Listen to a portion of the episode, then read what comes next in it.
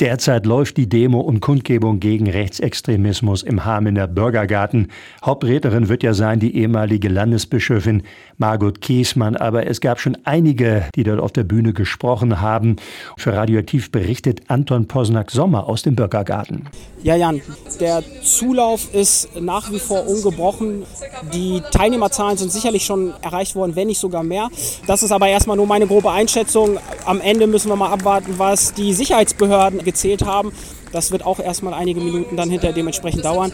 Die ersten Reden hat es hier auch schon soweit gegeben. Landrat Deck Adomat hat eben gerade auch nochmal ein Plädoyer für die Demokratie gehalten, hat die Menschen darauf eingeschworen zu sagen, man müsse auch weiterhin nach dieser Demo, genauso wie Oberbürgermeister Claudio Griese, sich gegen rechtsextreme Gedanken stellen. Und das bedeutet auch Arbeit.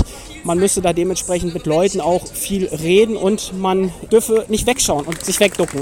Also hier ist der Tenor ganz klar, sich gegen Rechtsextremismus stellen. Genauso beeindruckend war eben gerade eine Schülerin, die die Demo gegen Rechtsextremismus vergangenen Samstag organisiert hatte.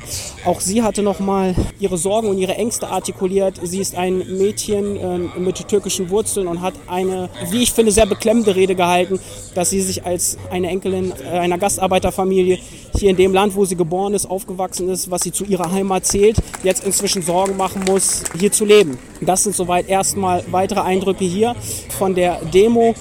Die wird auch noch einige Zeit hier dauern. Das heißt, der eine oder andere, der sich das Ganze mal selber anschauen möchte, kann das noch tun.